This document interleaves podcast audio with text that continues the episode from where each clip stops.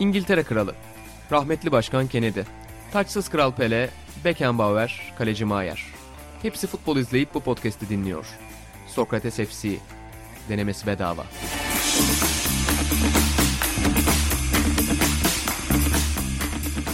Sokrates FC'den herkese merhabalar. Ben İlhan Özdemir, İlhan Özgen'le birlikte birebir podcast'imize hoş geldiniz efendim. Sonunda Sokrates FC'de istediğimize ulaştık. Sevgili Hatan Altınordu ve Buğra Balaban'la yolları ayırma kararı aldık. Babayla birlikte devam ediyoruz. Bu programda babayla çok özel konulara odaklanacağız. Ama yani tabii ki ciddiye almayın. İntroların hepsinde olduğu gibi sevgili Hatan ve sevgili Buğra'nın işleri olduğu için, başka dergi ve başka kaynaklı işler olduğu için bir türlü zamanını oturtamadık. Biz de babayla bir konsept program yapalım dedik. Fakat ne mutlu ki bir yandan çalışmakta olan, şu an diğer işinde olan Hatan Altınordu bizi dinliyor. Her ne kadar konuşamayacak olsa da. Bu da bir heyecan yaratıyor baba bizim üzerimizde. Aynen, yani böyle podcast kavramına farklı boyutlara sokan bir adam. Şimdi de canlı izleyici tanımını soktu. Yıllar sonra tıpkı uzay futbolu ve kütüphanede araştırma yaparken o yazıyı okuyan genç hayali gibi yıllar sonra da podcastlerde canlı izleyiciler bu anı umarım anarlar. İlk Atağan yapmıştı derler. Baba tabii hesap kitap yapıyor Atağan'da bir yandan. Bizim öyle derdimiz şu anda yok. Biz şu anda futbol konuşmak istiyoruz. Biz oyunu konuşmak istiyoruz. Çünkü Sokrates FC'nin... Gerçekleri. Evet, Sokrates FC'nin temel felsefesi oyunu konuşmaktır. Şunu da söyleyelim efendim. Bizi feedimizden dinleyebilirsiniz diyorduk hep ama bu feedimiz konusu yanlış anlaşılıyormuş. Geçen Cem'le kaydettiğimiz reklamla birlikte tam anlaşılmış gerçekler. Search'e Sokrates FC yazıp bizi oradan takip edebilirsiniz, Sokrates'te dinleyenler, ki zaten artık oradan dinliyorsunuz diye tahmin ediyorum. Teknolojik bir kafa karışıklığı yaratmamak için. Bir yandan da yeni sayımız çıkmak üzere. Belki siz bu podcast'i dinlediğinizde çıkmış olacak hatta. İlkay Gündoğan ve Pep Guardiola kapağımızda. İlkay Gündoğan'la sevgili Canereler ve Aran Atapilavoğlu'nun yaptığı çok güzel bir röportaj var ki zeka konulu bir merkez korta çok uygun konuştu kendisi. Bunun diğer alanlarına kafa yoran podcast partnerimiz Buğra Balaban'ın nefis bir Nikola Jokic yazısı var. Benim çeşitli içeriklerim var. İlhan Özgen'in Alan Hansen yazısı var ki benim de açıkçası yorumcu olarak duyduğum, eski oyuncu olarak bildiğim ama zeka kavramına bu kadar uyduğunu bilmediğim bir oyuncuydu. Bu Toprak Saha, bu ay Toprak Saha köşesindeki Alan Hansen portresini okurken İlhan Özgen'in açıkçası bu konuda da bilgilenmiş olduk Liverpool tarihinde. Der ki ben baba zaten Toprak Saha'da her zaman Liverpool içeriklerini biraz daha fazla seviyorum. Biraz daha ilgimi çektiği için muhtemelen Liverpool. Bir de sanki tabii İngiliz futbolunun da verdiği o güzellik var. İşte fotoğrafları, kaynakları, herhalde İngiliz futbolu yazmak biraz daha rahat oluyor değil mi senin içinde? Yani İngiliz ve İtalyanlar işte dil mevzusu yüzünden rahat oluyor tabii ama İngilizler sayfayı yaparken de o keyfi sürdürmene neden oluyor dediğin gibi. Yani Alptuğ'la Alan Hansen yazıp fotoğraf deryasına kapıldık cidden. Yani onu mu seçsek, bunu mu koysak? İşte çocuk, yani kapağa koyduğumuz imza fotoğrafı muazzam bir fotoğraf. Onu ülkelerin, coğrafyaların birçok yıldızını yazarken zor bulursun. Ama İngilizler'de, İskoçlar'da, Britanya'da, cidden Amerika'da aynı şekilde ayrı bir keyif oluyor. Baba şey de ilginç oluyor. Senin İtalyan yazılarında da çok hoşuma gidiyor mesela. İtalyanların da ilginç bir forum kültürü var. Yani her şey mesela böyle işte taraftar siteleri, işte taraftarın koleksiyonu mesela. Orada da çok güzel fotoğraflar çıkıyor. Sadece onların o fotoğrafları biriktirme şekilleri İngilizlere göre daha resmi olmadığı için biraz daha kalitesiz oluyor. Yoksa çok güzel orada da içerikler oluyor. Evet, o biliyorsun Ultraslar, hani John Foot'la da konuşurken demişti ya, holiganlar tek başına sorun çıkaran adamlardı. Ultraslar örgütlü bir gruptu. Yani onlar farklı bir taraftar seviyesindeydi. Yani ultras kültürünün devamı olarak bu organizasyon, belli yerlerde söz söyleme hakkı gibi durumlarda İtalyanların taraftar siteleri, kulüp siteleri, mesela Milan'ın benim kullandığım bir sitesi var. Ya orada geçmişe dair fotoğrafları geçtim. Acayip röportajlar okuyorum, çok fazla yazılar okuyorum. Yani mesela Ugo Tognazzi, meşhur İtalyan aktör, onun Milanlılığıyla ilgili bir anı karşına çıkıyor. Onunla yapılmış Milan üzerine bir röportajı koyuyorlar. Roma'nın aynı şekilde var. Roma Lazio YouTube programında Buğra'yla bahsetmiştik. O açıdan İtalyanların da oradan bir alkış hak ettiği durum var bahsettiğin gibi. Aynen öyle. Zaten La Gazette'da da güncel çok içerik gibi. Fransızlar da çok iyidir o konuda. L'Equipe özellikle çok iyidir. Fransızların futbol dergileri de, sende onun bir kısmının online arşivi var. Onlar da çok güzel biriktirirler mesela böyle. Özellikle oyuncularla güncel röportajlarda. Mesela Lekif'te ben şeyi çok severim. İşte sporcunun, bisikletçinin 50'lerde 40'lardaki fotoğrafları da cam gibi. Ama yenisini de çekiyorlar. O değişimi görebiliyorsun. Hayatları üzerine sürekli bir muhasebe var. Böyle 5 yılda bir, 10 yılda bir konuştukları insanlar var. O açıdan arşiv kültürünü izlemek de güzel oluyor. Biz de Sokrates'te böyle bir arşiv yaratmaya çalışıyoruz. İlan Özgen arşivinden de bu ay Alan Hansen'ı okuyabilirsiniz Topraksel bölümünde. Yani, deyip bir kelime bilmediğim için çok üzüldüğüm bir dildir Fransızca ama bilemiyorum da, öğrenemiyorum da. Yani o kadar gözümde büyüyor ki çok zor. Neyse ki sen biliyorsun da inan şunları bir çeviriver diye yaşlı dede gibi sana gönderiyorum ben. Hem fotoğraf için hem de inan dediğin gibi yani Fransız futbol, dünya Avrupa futboluna yön vermiş bir dergiden bahsediyoruz neticede. O kadar acayip doyurucu şeyler çıkıyor ki içinden.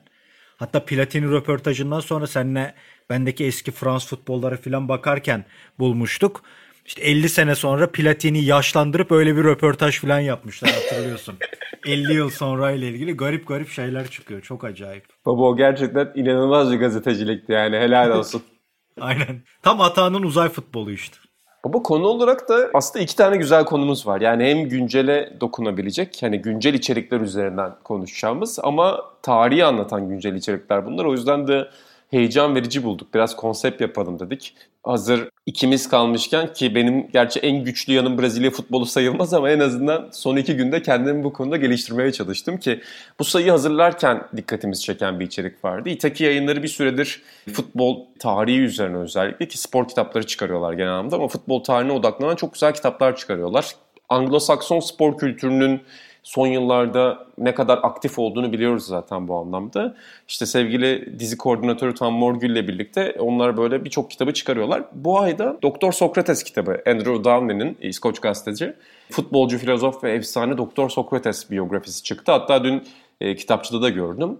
Ve işte ben sayıya buradan bir şey seçerken Caner abiyle birlikte biraz kitabı okuma fırsatım olmuştu. Seninle de bu hafta hem Pele belgeselini konuşalım dedik. Çünkü Netflix'te bir Pele belgeseli çıktı. Hem de Sokrates'in kitabını konuşalım dedik. Ben Pele ile başlamak istiyorum burada ama genel olarak ilk başta sana şeyi soracağım. Yani iki içeriği de arka arkaya bakınca aslında Brezilya futbolunun iki büyük efsanesinin hatırlanma ve yaşama anlamında ne kadar aykırı kutuplara gittiğini görüyoruz.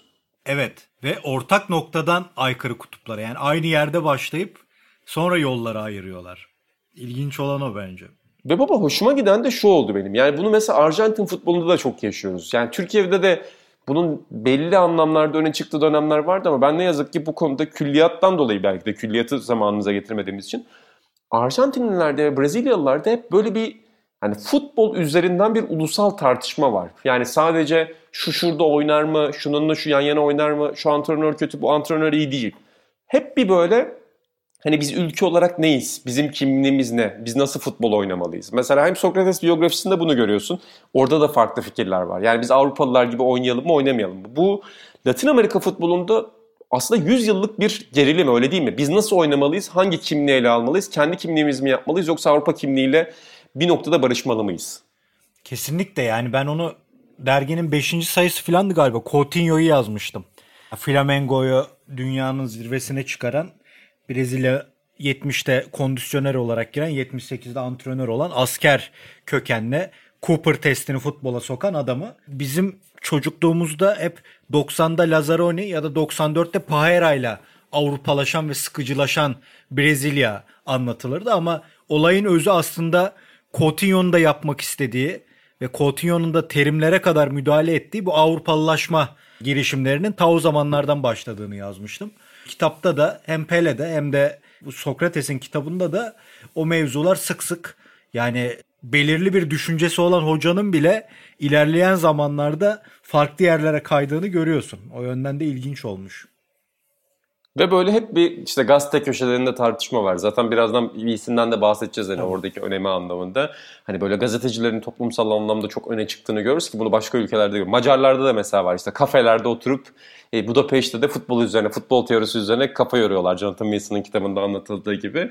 Böyle bir hep böyle işte biz nasıl futbol oynamalıyız, bizim kimliğimiz ne tartışması var ki burada Pele belgeseli ilginç bir dönemde çıktı aslında. Şimdi Michael Jordan'ın Last Dance'dan sonra zaten spor belgesellerinin çok fazla artacağını biliyoruz. İşte bu sene Baggio belgeseli geliyor Netflix'e bir tane. Magic Johnson'ın Last Dance. Film olacak galiba benim bildiğim kadarıyla inan. Film mi olacakmış? Baggio'nunki film diye evet, çünkü yani oynayacak çocuk da filan bayağı pozlar mozlar çektiler. Sosyal medyasında Baggio'nun sık sık paylaşıldı. Sanki film olacak diye anladım ben ama hatalıysam özür dilerim. Baba o da çok ilginç oluyor. Bazen bu filmlerin canlandırmaları falan çok kötü oluyor. İnşallah çok kötü bir şey çıkmaz ortaya. Hani Baggio'dan bir içerik geliyor Baggio tarafından. Magic Johnson bir şey yapmak istiyor. Yani böyle herkes bir son dans yapmak istiyor. Sen genel anlamda nasıl buldun? Yani işte Pele'nin özellikle zamanlama açısından biraz Maradona üzerinden de konuşmuştuk bunu. Biraz 66-70 üzerinden de konuşmuştuk. İşte ilk atlet futbolcu tartışmasını yapmıştık hepsini ama zamanlama açısından biraz ömrünün son döneminde kendisiyle ilgili fikir sahibi olmayan insanları hani ben sadece takım elbiseli bir adamdan ibaret değilim mesajı vermeye çalışıyor sanki Pele. Öyle ama şöyle bir durum var yani ben de naçizane bu spor belgeseli işinde vakit harcadım. İyisiyle kötüsüyle. Bazı riskler var bu durumlarda benim gözümde.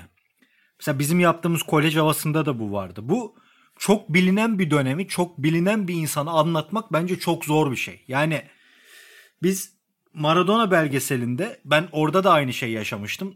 Bu ukalalık olarak alınırsa da özür dilerim. Ben Kapadya'nın belgeselini izlediğimde çıkarken de aynı şeyi söyledim. Ben bir şey öğrenmedim. Yani bana yeni bir şey öğretmedi bu. Çünkü ben Maradona'yı zaten her şeyini biliyorum işim gereği. Yani okuyorum, ediyorum, izliyorum. Diğer işte Kusturica'nın yaptığı da aynı şekilde. İnsanların hatırladığı habire şarkı söylemesi orada. Yani o sahne olmasa neredeyse o belgeselle ilgili hiçbir şey hatırlamayacaklar. Aynı şekilde Pele, yani Pele ile ilgili ben belgeseli izlediğimde hiçbir şey öğrenmedim. Ama görüntüler olsun, belgeseli yapan insanların belli alt başlıklar açması olsun. Mesela politikleşmesi, apolitik miydi, politik miydi yoksa mecburen mi böyle kaldı? O tartışma ya da Santos'tan arkadaşlarıyla buluşması. Böyle ufak başlıklar hoşuma gitti. Yani burada olaya yeni başlayan insanların Pele'yi izlemesi tabii ki ilk düşünülen şey. Bunun için de iyi bir belgesel, güzel bir belgesel ama bana bireysel olarak soruyorsan beni böyle havaya kaldırmadı yani. Of ben ne izledim gibi bir şeye girmedim. Ben aynı şeyi Raps'ında da yaşamıştım. Yani çok beğendiğim bir belgeseldi ama yani zaten bunları biliyorduk ama orada Raps'ın hastalık şeyi vardı. O kadarını bilmiyorduk. Böyle parçaları tamamlamak adına hoşuma giden yerler oluyor ama dediğim gibi yani ben Pele'yi çok yazdım, o takımı yazdım, devamlı okuyorum, devamlı izliyorum. O yönden beni hiçbir konu şaşırtmadı. Hepsi Pele'den daha önce duyduğumuz şeyler. Bir bakıma da Pele zaten çok konuşan bir adamdı. Mesela Jordan'da öyle bir avantaj vardı. Sen daha iyi bilirsin. Jordan çok fazla röportaj veren bir adam değildi abi yani. Jordan'la ilgili o takımı birçok kişi izledi. Meraklısı var, okuyanı var, kitabı okuyan var. Ama onu Jordan'dan dinlememiştik. Biz 70 Dünya Kupası'nı Pele'den dinledik. Biz Junta'yı Pele'den dinledik. Biz Pele'nin etkisini Pele'den dinledik. Biz Amerika'yı Pele'den dinledik. Yani biz birçok şey Pele'den dinledik aslında bugüne kadar. Ama Jordan'dan çok dinlememiştik. O açıdan orası çok özel yani. Last Dance bence o açıdan çok özel kalıyor. Burada Pele Junta mevzusunda kendine tak tak tak vura vura eleştirseydi belki bir fark yaratıp benim ağzımı açık bırakabilirdi ama o oraya da girmiyor. Yani buralarda da özel bir şey çıkarman gerekiyor. Ama görüntüler olsun. Mesela Kapadya'nın Maradona'sında da öyle. Görüntüler beni büyülemişti. Onlar görmediğimiz, onlar zamanında menajerinin akıl edip özel çektiği, zaten dünyada onların dışında kimsenin görmediği görüntülerdi. Burada da özellikle bugün yönetmenlerle yapılan bir röportajı da okudum. Onlar da o 70 Dünya Kupası'nın görüntülerine aşık olduklarını söylüyorlar, buldukları. Hakikaten muazzam görüntüler var. Mesela Roberto Rossato İtalyan stoper, Pele'nin forması ondaydı. Ve sonra açık arttırmayla satılmıştı. Rossato kanser tedavisi gördüğü dönemde. O Rossato'nun ona yapışıp formayı istemesi ve yani İtalya kaybetmiş. Taraftarlar Pele'yi sarmış ama Rossato sülük gibi yapışmış. Pele'nin formasını hala almayı bekliyor. Oralar falan çok hoş görüntülerdi. Onlar çok güzel. Bir de şey var. Onun da söyleyeyim. Ben birkaç trailerını izlemiştim. FIFA'nın yaptığı bir 70 Dünya Kupası belgeseli gelecek. Onda da acayip görüntüler vardı. Caju'nun Domenghini'yi kovalayıp maç topunu almak için Domenghini'ye numara yapması falan, öyle acayip detay görüntüler çıkacak onda da. Birkaçını izlemiştim ben. Baba zaten senin dediğin gerilim her şeyde var. Mesela Last Dance'de fark yaratan nokta iPad'den özellikle Michael Jordan'ın onun hakkında söyleyenleri görüp onun üzerine yorum yapmasıydı. İşte en ünlü olan görüntüler onlar oldu zaten. Isaiah Thomas'ın o hiç kimseye selam vermeden ve el sıkmadan çıktı, süpürüldükten sonraki görüntüyü izledikten sonra Jordan'ın kahkahası mesela çok ünlüydü orada. O hakikaten onların yaptığı şey çok daha farklı. Onlar tamamen zaten interneti kırabilecek bir içerik yaptılar. Burada biraz daha senin dediğin gibi bildik muhabbetlerin üzerine gidiyor ama o dönemin değişimini izlemek çok ilginç. Yani işte 58'deki görüntülerin sınırlılığı zaten ortada ama yine muhtemelen İngiliz arşivlerine gitmişler. Çünkü sen daha iyi biliyorsun, eski dünya kupaları ve turnuvalar genelde İngiliz arşivlerinden çıkıyor. British Patent'in arşivlerinden, BBC'nin arşivlerinden çıkıyor. Ama 66'a 70'e doğru geldikçe televizyon teknolojisinin de arttığını ve değiştiğini görüyoruz. Zaten belgeselin de odaklandığı nokta, yani ilk işte dünyanın global ikonu. Tıpkı işte tabii. Daha sonra Kennedy'nin, arkasından Diana'nın, Jordan'ın olduğu gibi böyle saf, temiz, işte diğer detaylarla çok ilgilenmeyen, çok fazla işte siyasetti, şuydu, buydu, bu tip şeylerde taraf seçemeyecek noktada olan, işte onlara göre ki Pele'ye göre, bunu da tartışılabilir, Sokrates üzerinden konuşuruz ama biraz o işte televizyon reklamlarıyla, onun popülaritesiyle birlikte hani Pele'yi bir insan olarak anlatıyorlar ama Pele'nin bugünlerde böyle işte egoist ya da şu bu görünen kişiliğinin gerisinde aslında bir mantığın yattığını gösteriyorlar. Yani hepimiz 58'de bir kasabadan çıkıp 16-17 işte Dünya Kupası'na gidip herhalde dünyanın en ünlü insanlarından birine dönüşsek, yani bundan çok daha fazla şımarırdık muhtemelen oraya baktığımızda. Kesinlikle, onu görmek istemiyorlar. Bir de şey var ya, adam 16-17 yaşında Dünya Kupası finaline damga vurmuş. O zaman futbol değildi. Abi değildi de niye başka 17 yaşında biri bunu yapamadı? Yani neden Dinozov'dan başka kimse 41'ine kadar oynayamadı? Dünya Kupası finaline çıkamadı. Ya bunlar özel şeyler. Çok güzel bir konuya değindin. Yani şimdi daha yeni oyuncuların, akıl hocalarının, menajerlerinin bu eğitimi, bu şöhret idaresini kıvırdığına tanık oluyoruz. Bunları idare. Maradona'nın bile yıllar sonra bunu idare edemediğini gördük. Yani Pele'nin o değişen kişiliği, çok egoist olması, kendini tepede görmesi, 16 yaşından 16 ile 26 arası bahsediyoruz adamın kral olduğu dönem. Düşün, belgeselde diyor 29'una geldin mi yaşlı oluyorsun o zaman zaten yani. Hani artık bitmişti filan diyorlar. Herif daha 29 yaşında 70'e giderken artık bitmişti filan diye anlatıyorlar.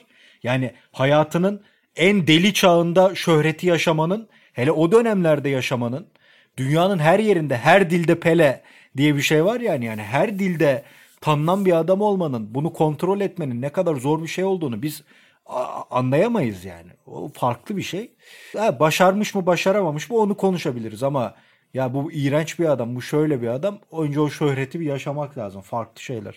Kesinlikle. O açıdan güzel. Ben yanlış anlaşılmasın dediğim gibi abi, ben bu adamlarla yani gereğinden fazla yaşadığım için biliyorum. Yoksa ukalalık etmek istemedim yani. Hani ben işte iletişim yayınlarının dünyanın ters köşesi Latin Amerika üzerine bir kitap vardı. En son ona da Güney Amerika futbol tarihiyle ilgili bir yazı yazdım ve orada da tekrar dünya kupalarını bir daha izledim. Tekrar Buğra'yla izlediğim şeyleri tekrar izledim. Tekrar okudum. Yani benim bilgi sahibi olmam işim gereği. Yoksa bunlar iş mi ya, ben zaten bunları biliyoruz abi gibi bir ukalalık yok. Çok değerli bir iş. Yani Pele'yi anlatmak adına, Junta'yı anlatmak adına, onların futbola etkisini anlatmak adına ve bir yandan da Sokrates'in kitabına da geçerken bunu belirtelim, Brezilya Ligi'nin karmaşasını anlatmak adına güzel belgeler bunlar.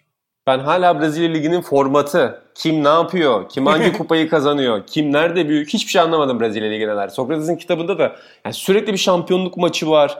Bir de hani bu oyuncuların kariyerine dair çözmesi en zor olan şey bu ya. Şimdi sonra çok dalga geçilen bir şeye dönüştü haklı olarak. İşte Pele'nin bu 1000 gol muhabbeti falan. Sen de o 70 yazında çok güzel anlatmıştın. Yani aslında Pele'nin övülebilecek müthiş tarafları var 58'den 70'e kadar futbolda yaptığı. İlk profesyonel büyük atlet diyebiliriz belki tüm spor dünyasından. İlk büyük televizyon ikonlarından biri. Ama işte o da kendini o 1000 golden anlatıyor. Şimdi adam zaten Avrupa'ya sadece turneler için çıktığı için şeyi anlayabilmek çok zor. Brezilya'daki formatı anlayabilmek. Sonra aynı problemi Sokrates'te de yaşadık ama benim hoşuma giden taraf, ben çok daha az bunlara dair bilgi sahibi olduğum için onu da sana soracağım. Nasıl yansıttıkları doğru mu diye. Ki biz seninle hep bunun geyiğini de yaparız.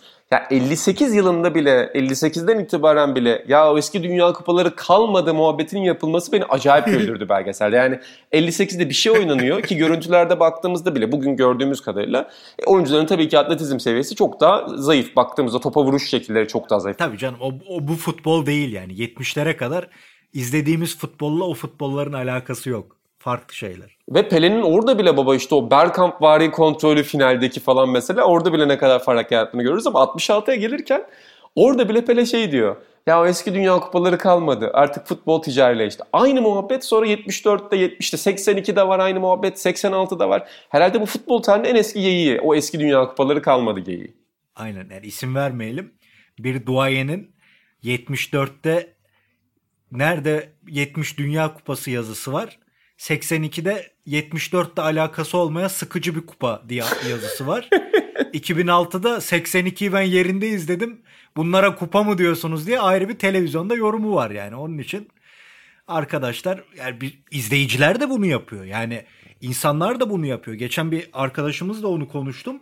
İnsanlar izlediği döneme çok değer veriyor. Öncesi ve daha sonra o heyecanının azaldığı dönem olan sonrasını görmüyorlar. Yani 35 yaşına 40 yaşına kadar bir heyecanla futbol izliyorsun diyelim. Abi 40'tan sonrasını saymıyorsun. Bunlar eskisi gibi değil. 10 diyelim hatırlama yaşına ya da 6-7 diyelim. Ondan öncesini de saymıyorsun. Ben yetişmedim ona futbol denmiyor. İşte Pelé'ye öyle diyorlar. Ona futbol mu denir? Çünkü izlemedi. Maradonacılar Pelé'ye sallıyordu. Şimdi Maradonacılara Messi'ciler sallıyor. Messi'cileri de 40 yıl sonra başka biri sallayacak. Onlar da delirecekler. Ergenler ne bilir filan diye. Yani bu zincir de hiçbir zaman bozulmayacak.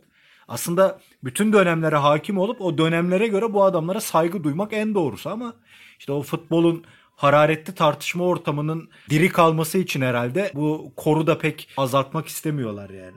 Söndürmek istemiyorlar. Peki baba 66'da cidden bir değişim var mı ya? 66'da o Pelé'ye sert girmeleri, sürekli sakatlamalar ya 66'dan itibaren o atletizmi hissettirmeye başlayıp Brezilya'nın değişmesini sağlayan gerçekten bu mu oluyor? İnancım onu şöyle yorumlayabiliriz. Yani ben futbolun, FIFA'nın danışmanı falan değilim bu konuda. Yani naçizane bildiğim şeyler üzerinden konuşayım. 60'lı yıllar futbolun artık bugüne benzemeye başladığı aslında emekleme dönemi bence. Çünkü işte WM sistemi yerine artık 4-2-4'ün kabul gördüğü, 4-2-4'ün daha sonra Catenaccio tarafından 4-3-3'e dönüştürülmeye başladı. Daha sonra 4-4-2'nin klasik İngiliz dizilişinden çıkıp farklı bugünün baklava dediğimiz sisteminin ortaya çıkışı. İtalyanların Catenaccio dediğin 4-3-3'ünü aslında yorumladığında, baktığında 3-5-2'nin izleri olduğu yani taktiksel. Bunun yanında Herrera gibi, Rocco gibi, daha sonra Alman hocalar gibi, Helmut Schönler gibi antrenman tekniğini, antrenman metodunu geliştiren, işte Cooper testi falan dedik ya böyle şeyleri işin içine sokan. Kötü yandan dopingi işin içine sokan İtalya'da çok görülür. Astım ilaçları bisiklette de biliyorsundur sen evet. Zaten. Onları işin içine sokan. Yani 60'larda futbol yavaş yavaş mücadelenin olduğu, eforun olduğu bir spora dönüşmeye başlıyor. Doğru. Ve sertlik zaten kuralsız sertlik futbolun. Biz çocukluğumuzda filan da Van Basten'in bitmesinin sebebiydi kuralsız sertlik. Yani adamı öldürüyordun. Hakem biraz minnet duyduysa, acıdıysa sarı kart veriyordu yani herife. O kurallar filan çok sertti. 66'da da bu sertliği görüyorsun ama baktığında Brezilya'da o Avrupalılaşma, biz artık Avrupalılaşmayız şeyinde 66'dan itibaren daha ağır bir şekilde hissediyorsun. Baktığında Zagallo da idman metotlarına baktığında zaten kondisyon yüklüyor takıma tekrar. Yani tamam 5-10 numarayı aynı anda oynatıyor ama o kitapları ya da belgeselleri derin izlerlerse Brezilya'nın maç yapacağı şehrin rakımını alıp Meksika'da ona uygun köylerde idmanlar yapılıyor yani. Hani antrenman metodu sonra Derval'in kitabını okurlarsa ki bu baba Almanya'nın Louis van Gaal'in çok tekniğidir. Yani Louis van Gaal bunu sonra çok anlattı. Yani Dünya Kupası'na giderken en çok düşünmeniz gereken şeylerden biri budur diyor. Yani hangi iklimde oynayacaksınız? O iklim oyuncular alışkın mı? Nerede çalıştıracaksınız? Çimlerin uzunluğu, sıcaklığın derecesi bunların hepsine çalışmanız gerekiyor diyor sahadaki oyuna çalışmak kadar. İşte bak düşün yani hani bunu 70 Dünya Kupası'ndan bahsediyoruz şu anda. Bu da bir nevi 60'ların futbolunun sonucu 70 Dünya Kupası'da. Yani onu 70'ler diye alamayız. Bu bakıma futbolun değiştiği dönem diyebiliriz. Zaten az önce de bahsettiğim gibi artık 70'lerle birlikte artık bugünün futbolunun izlerini görmeye başlıyoruz. Yoksa 50'ler ve 60'ların başı başka bir oyun o yani. Elbette yetenekli oyuncular var. Pelé var, Didi var, Coluna var, Eusebio var. Bunlar döneminin çok ötesinde. Ben Coluna'yı mest olurum izlerken. Keşke 70'lerde de oynuyor ama daha yaşlı artık Fransa'da filan. Keşke daha ilerleyen dönemlerde olsa da onu daha çok izleyeceğimiz videolar olsa derim. Ama genel oyun olarak 50'ler ve 60'ların normal bir izleyiciye komik gelmesi olağandır. Ama ondan sonra oyun daha da normale dönüyor, bugüne dönüyor ve 60'lardaki o hamleleri de dediğim gibi unutmamak lazım. Orada önemli futbolu değiştiren kararlar var. Ve yani 70'lerin başında özellikle işte Sokrates'i de buradan belki bağlayabiliriz baba. Brezilya'da artık iyice böyle milli takım kamplarının disiplinli, senin az önce bahsettiğin gibi 60'lardan itibaren başlıyor ama daha farklı bir boyuta gelmeye başlıyor. Yani o Brezilya usulü yaratıcılığı biraz işte junta rejiminin de etkisi belki. Junta rejiminin de yansıması. Eski tip biraz daha özgür futboldan çıkarıp daha sert, koçların artık daha modern metotlarda oyunculardan performans beklediği bir şeye dönüşüyorlar. Pele kariyerinin sonunda bunun üzerinden de parlıyor. Yani sen 70 Dünya Kupası'nın hep çok önemli olduğunu söylersin ve biraz Pele'nin o anlamda yanlış şekilde kendini hatırlattığını söylersin. Kesinlikle işte Concentrao diye okunuyor galiba yanlışım yoksa. O ordudan kalma bir sistem. İtalyanlarda da vardır o deli rokolar falan çok yapar. Hatta Dönüslav'ın falan İtalya'dayken çok illallah ettiği anlatılır o. Yani yabancı oyuncuların özellikle İngilizlerin biraya falan alışık İngilizlerin. O dünyada artık sert kamp modellerinin geliştiği dönem. 60'lar bir bakıma da o da özellikle Sokrates'in kitabında çok güzel anlatılıyor. Hatta 70 Dünya Kupası'nda şey var. Sigara içen oyuncuların günlük sigara yani karneyle sigara veriyorlar resmen. Hani misal en çok içen Gerson galiba. Gerson'un 5 sigara hakkı var. İkincisi kaleci Felix. Onun 3 sigara hakkı var gibi böyle sigara bölüştürülüyor adamlara. Hani bunu da kontrol altında için gibi garip garip uygulamalar var. 70 Dünya Kupası evet yani 70 Brezilya takımı belki kadro bireysel olarak daha iyi takımlar vardır ama ortaya koyduğu oyun olarak en ezici şampiyon olabilir Dünya Kupası tarihinde. Oynadıkları oyun, işte False Nine denen yıllar sonra bile kullanılacak sistemi kullanmaları, 5 ayrı 10 numara özelliğine sahip oyuncunun aynı anda kullanılması ve uzun süreli pas oyunu yani topa hakim olan pas oyunu filan gördüğünüz, ta 70 yılında bunu gördüğünüz çok mest eden bir takımdır. Yani Pele şeyde de var o belgeselde de yani Pele bence orada tek kahraman değildir. Ben bu tek kahraman olaylarına karşıyım ama simgesidir takımın elbette. Ama o takım en az 8 tane çok özel oyuncunun olduğu, mevkilerinde önemli mihenk taşları olan oyuncuların olduğu çok keyif veren bir takım. Bu buradan Sokrates'in kitabına geçmek istiyorum. Çünkü yani mesela hep dergide de kendi aramızda konuştuğumuz şeylerden biri. Hani bizim dergi sevgili Bağış abinin, sevgili Bağış Erten'in önerisiyle Sokrates ismiyle çıkmıştı ki ben yani dergiye başlarken kendi kafamda ulan bu nasıl isim diye düşünüyordum. Yani tabii ki saygıda kusur etmemek iyi. Hani hem filozof olan tarafa hem oyuncu olan tarafa saygıda kusur etmiyordum ama muhtemelen Öykü'ye falan hani bence bu isim saçma falan demişimdir kendi diyaloglarımızda. Ama şu an bakınca çok güzel bir isim gibi geliyor bana ve bu hani yıllar içerisinde işte bizim dergiye de Casagrande röportajı koymuştuk. Farklı Sokrates dosyaları yaptık. Ray ile konuştuk. Kitabı okuyunca da işte daha önceki şeylere falan bakınca da her seferinde hem saygının arttığı bir figür Sokrates ama hem de biraz yanlış tanıtıldığını düşündüğüm bir figüre dönüşüyor zaman içerisinde. Yani bu kitabı okumak o açıdan da beni çok mutlu etti. Çünkü yani bu kitabı da okuyunca fark ediyorsun ki hiç kimse olmadığı gibi her insanda aynı şey yaşanıyor. Yani bir evliya değil Sokrates böyle ömründe 3 yaşından itibaren kimsenin hakkını yemeyen, her gittiği yere adalet ve özgürlük götüren bir adam değil. Ama çok ilginç bir adam. Yani 5-6 yaşından itibaren anlatılan anılar herkese mahalleden itibaren karşı çıktı. Biraz yeteneğinden ötürü tıp fakültesinden ilk oynadığı takımlara kadar ayrıcalıklı statü elde etti. Fakat yaşamı ilerledikçe de önce o kişisel özgürlük kavramı içerisine adalet de getiren biri. Yani Kufuri galiba burada söylüyordu. Yani onun için en başta adalet önemli değildi. Özgürlük önemliydi ama zamanla adaleti de oraya soktu diye. Fakat kitabı okumak o anlamda benim hoşuma gitti. Yani bir provokatif kişilik aslında Sokrates. Bir evliyadan ziyade. Kesinlikle. Ben de buradan Burak Çubukçu'ya selamlarımı, sevgilerimi ileteyim. Bu kitabı çok evvelleri İngilizce basımını okuyup bana anlatmıştı. Ve uzun da bir Toprak Sağ'a yazı yazmıştı ama maalesef Toprak Sağ sayı çıkarmadığı için bu şeyi basamadık yazıyı. O bana uzun uzun kitabı anlatmıştı ve aslında Sokrates'in daha üniversiteden bu sol eğilimde olmadığını ve buna çok şaşırdığını söylemişti. Belli Dünya Kupası 82'den de birkaç şeyi tartışmıştık. O açıdan hakikaten güzel bir kitap olmuş. Dün sen de bana gönderdin kitabı, okudum ben de epey bir. Evet yani o açıdan güzel kitap olmuş ve şeylerin, yani İngilizleri bu açıdan gene kutlayalım. Gerçi İskoç galiba yazan da, olayı aktarmak, tarihi bir şeye aktarmak, etkileyici, kısa ve aslında detaylarıyla aktarmak konusunda İngilizler hakikaten yetenekli yazarlar çıkarıyorlar, aktarıcılar çıkarıyorlar. Kitap çeviren insana da teşekkür edelim. Onun da eline sağlık. Çeviri de bir meziyettir.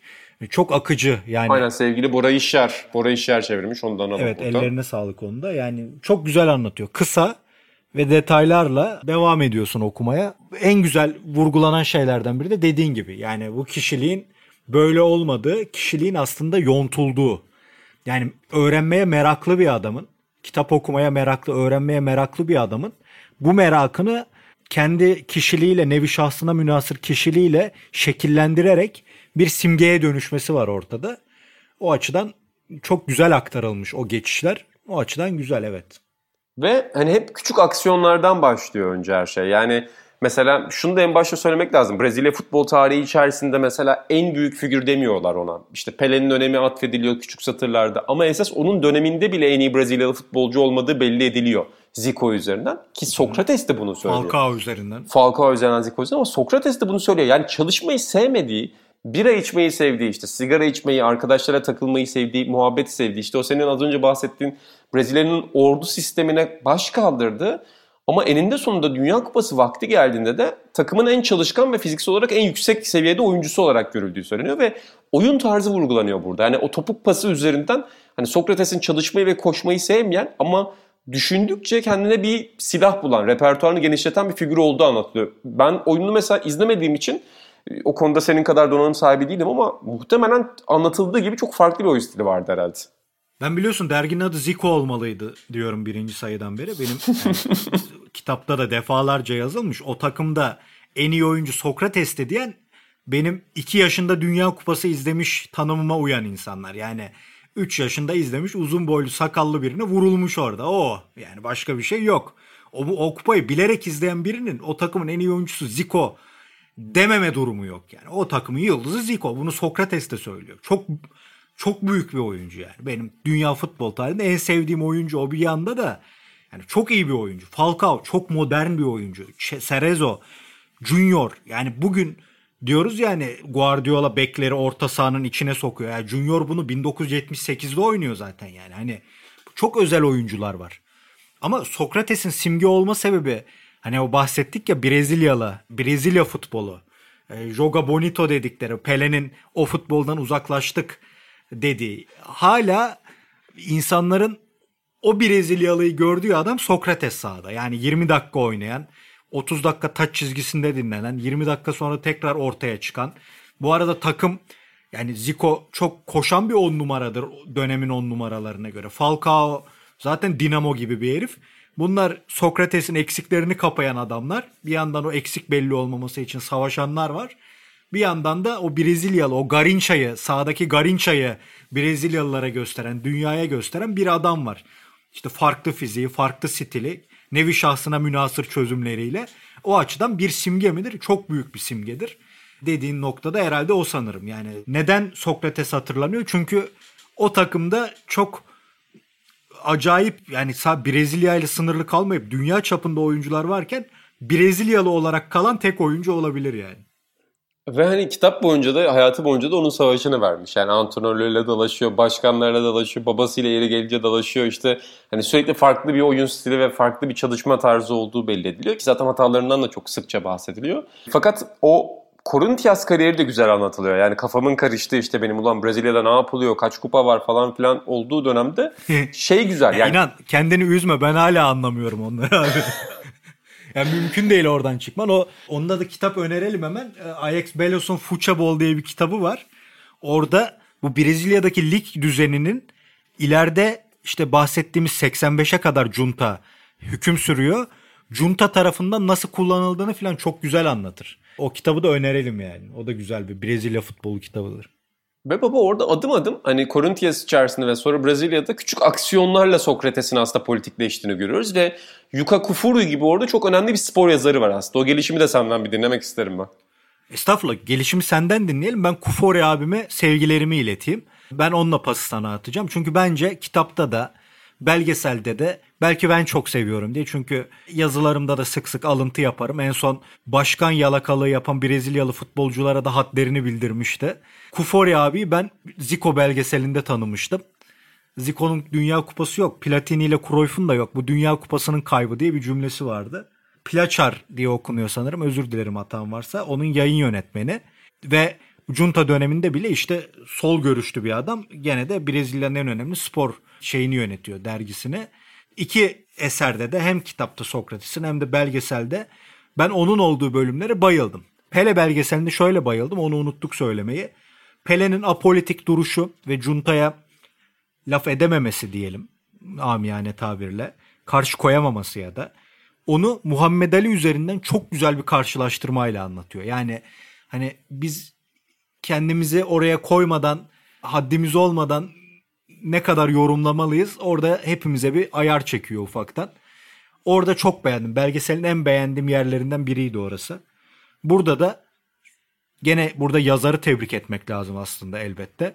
Kufori'nin Sokrates'in hayatına adım adım girişini izliyoruz. Yani işte onunla yaptığı şu röportajda şöyle apolitik bir cümle kurmuştu diyor.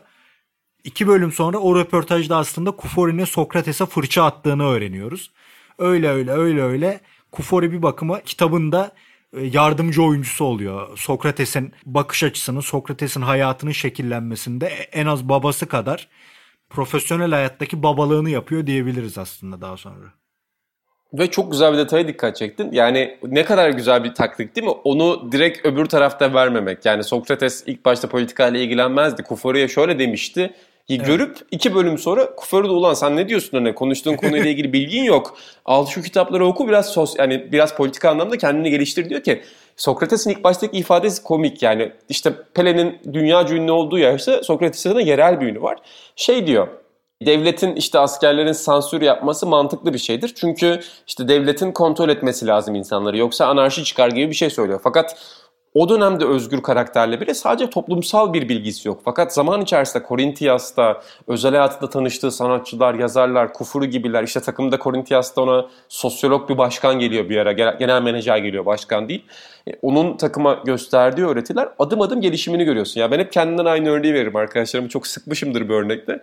Ortaokulda falan hatırladığım bir derste. Belki Sokrates hepsinde de anlatmışımdır.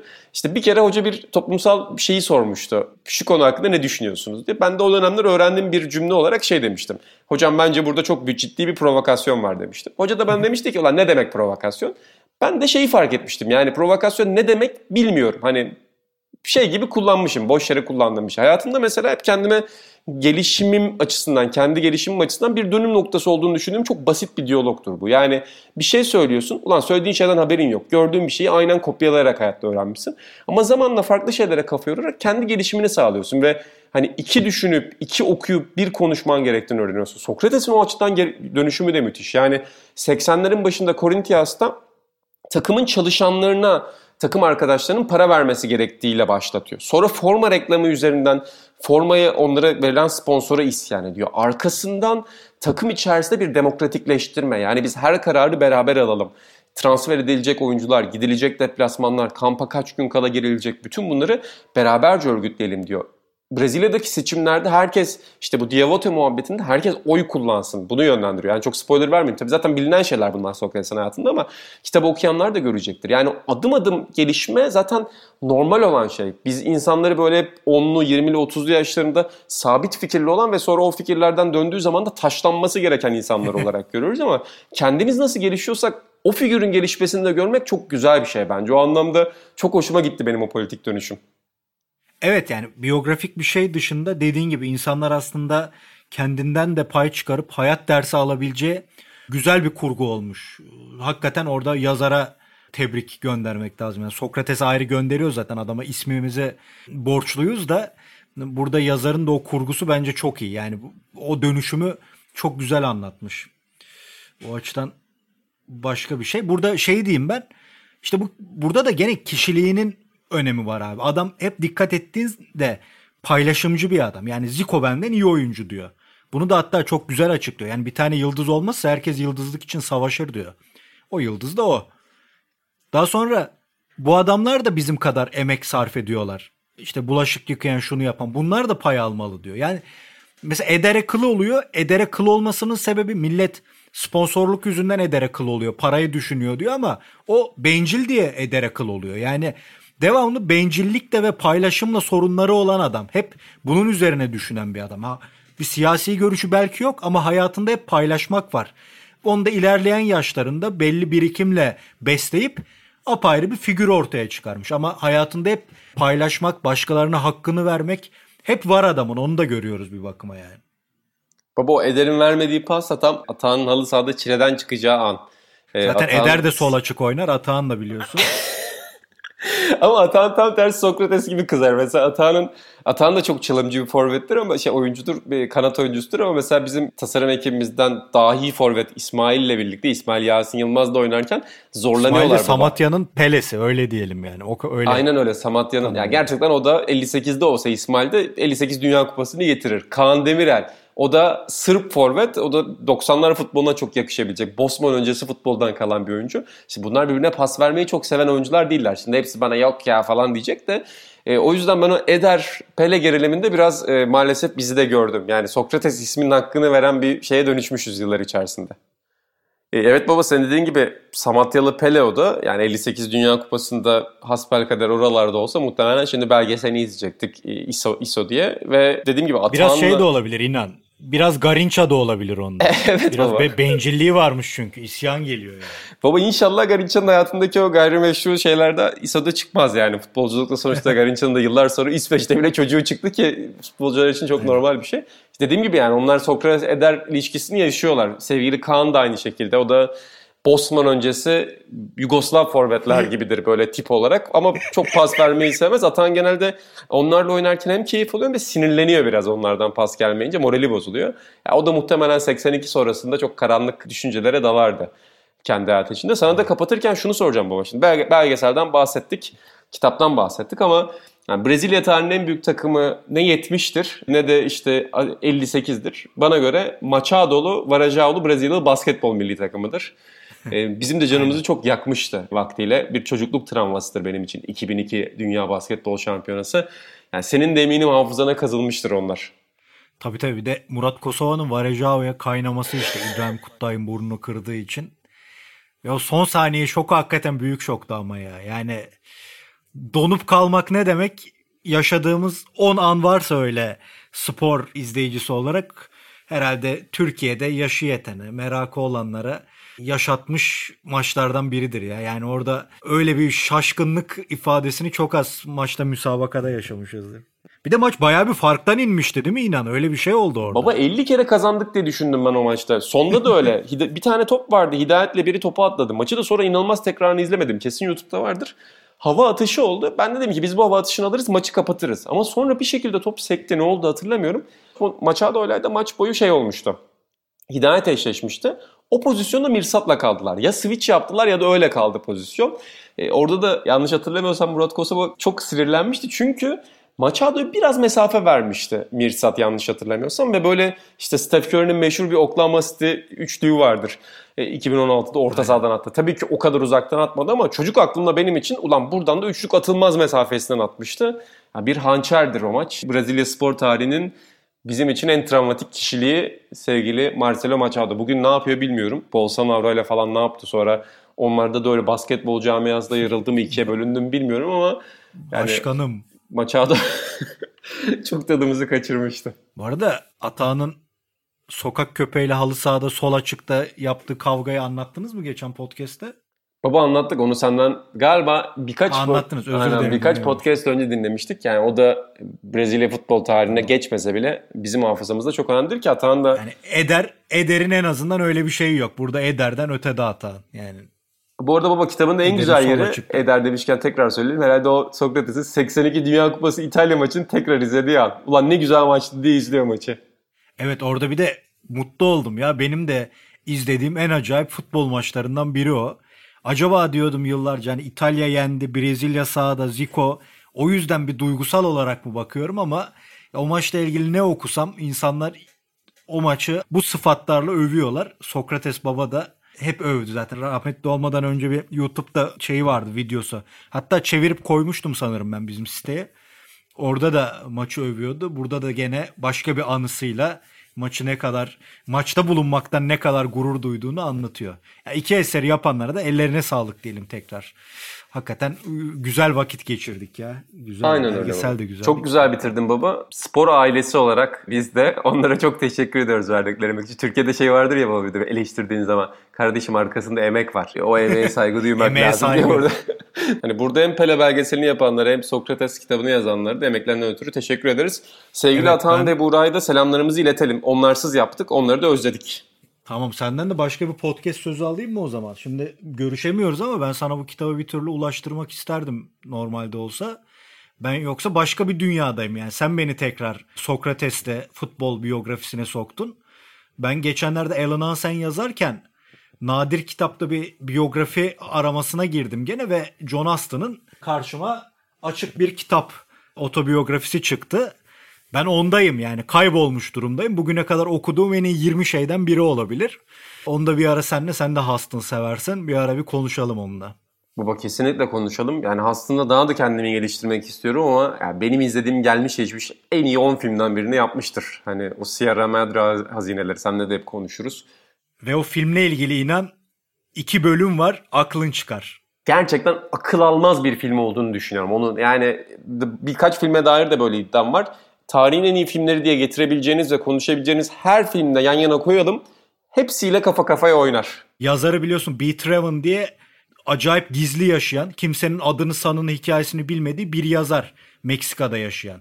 Ya onunla filan bir buluşma, senaryo tartma dönemi var. Anlattı ya, muazzam. 2. Dünya Savaşı zaten işte Netflix'teki belgeseli daha önceki bir podcast'te tavsiye etmiştik. Orada Wyler'ın filan, meşhur yönetmenlerin 2. Dünya Savaşı'ndaki propaganda filmlerini, bütün hepsini toplayıp acayip bir otobiyografi ya, yani muazzam bir şey.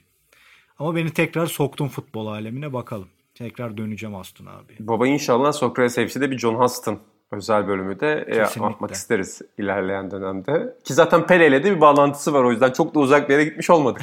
Doğru diyorsun. Süper Atan bayılacak bu bağlantıya. Yani Pele'yi çekmiş bir adamdan bahsediyoruz. Hem Humphrey Bogart'ı çekti, hem Pele'yi çekti, hem 2. Dünya Savaşı'nı çekti. John Aston abimiz de zaten Aile Ağacı sonrası da çok ünlendi belki ama John Aston abimizi anmadan da olmazdı bu podcast. O yüzden de ağzına sağlık diyeyim. Zaten Pele'yi de birçok jenerasyonun ilk gördüğü yer odur herhalde. Dünya Kupası'nın sinemada izledikleri kayıtla birlikte zafere kaçıştır. Dediğimiz gibi gelecek bölümlerde bunlar üzerinde konuşmaya devam edeceğiz efendim. Brezilya semalarına gittik biraz. İlhan Özgen'in de yazısının olduğu Latin Amerika kitabını önermişti. Onu da almanızı tavsiye ederiz. İletişim Yayınları'ndan yeni çıkan.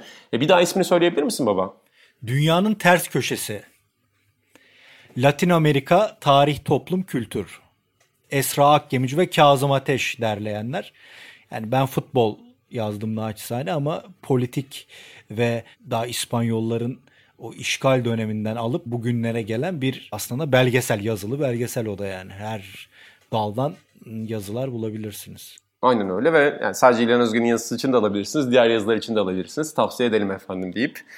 Hoşça kalın diyelim. Gelecek bölümlerde görüşmek üzere. Sokrates FC'yi Sokrates FC feedinden dinlemeyi ve bizi Brezilya'da da üste çıkarmayı dilerim başarırsınız efendim. Dinleyicilerimizle birlikte el ele chartlarda, listelerde yukarı çıkmaya çalışıyoruz. Sokrates FC feedini de takip edip arkadaşlarınıza önerebilirsiniz. Görüşmek üzere diyelim. Hoşça kalın.